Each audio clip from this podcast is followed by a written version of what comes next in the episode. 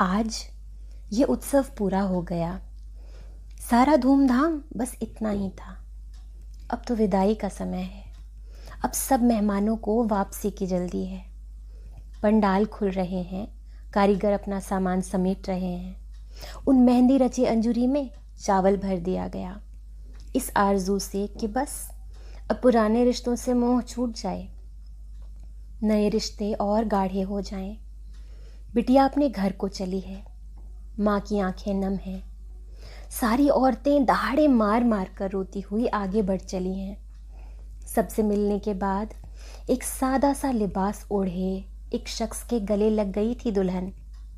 हाँ वही तो बिटिया के पिता हैं। उन चीखों के बीच पिता की सिसकी सुनाई नहीं देती है। आँखों से मोती झर रहे हैं।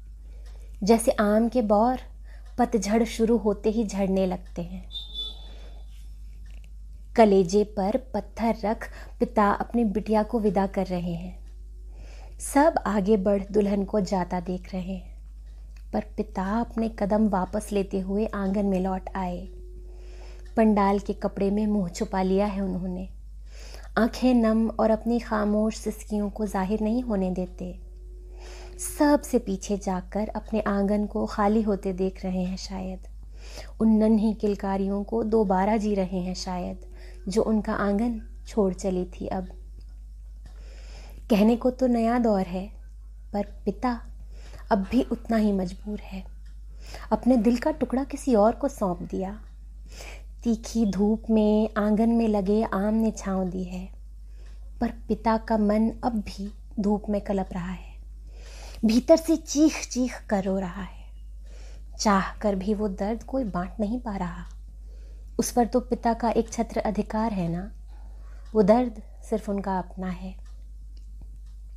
आँसू की हर बूंद आत्मा से निकल रही है। फिर कैसे बांट लें? कोई ढांडस बंधाए भी तो कैसे? उनके शरीर का नहीं, आत्मा का हिस्सा है बिटिया। विदाई हो गई, पग फेरे का वक्त है अब। सब के आँसू सूख चले हैं, पर पिता की आँखें अब भी नम हैं। पलकों के कोरों से अब भी बूंदें टपक रही हैं। फफक फफक कर रोते हुए पिता खुश हों या दुखी, उनके मन को पता नहीं।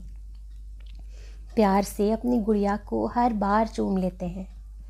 अपनी बिटिया को देख हर बार जिसकी आँखें नम हों और चेहरे पर मुस्कान हो तो समझ लेना, यही पिता हैं बिटिया के।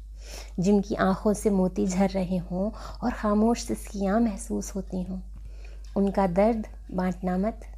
वो उनकी अमानत है, उनका अधिकार है, उनकी ताकत है। हाँ वही तो बिटिया के पिता हैं।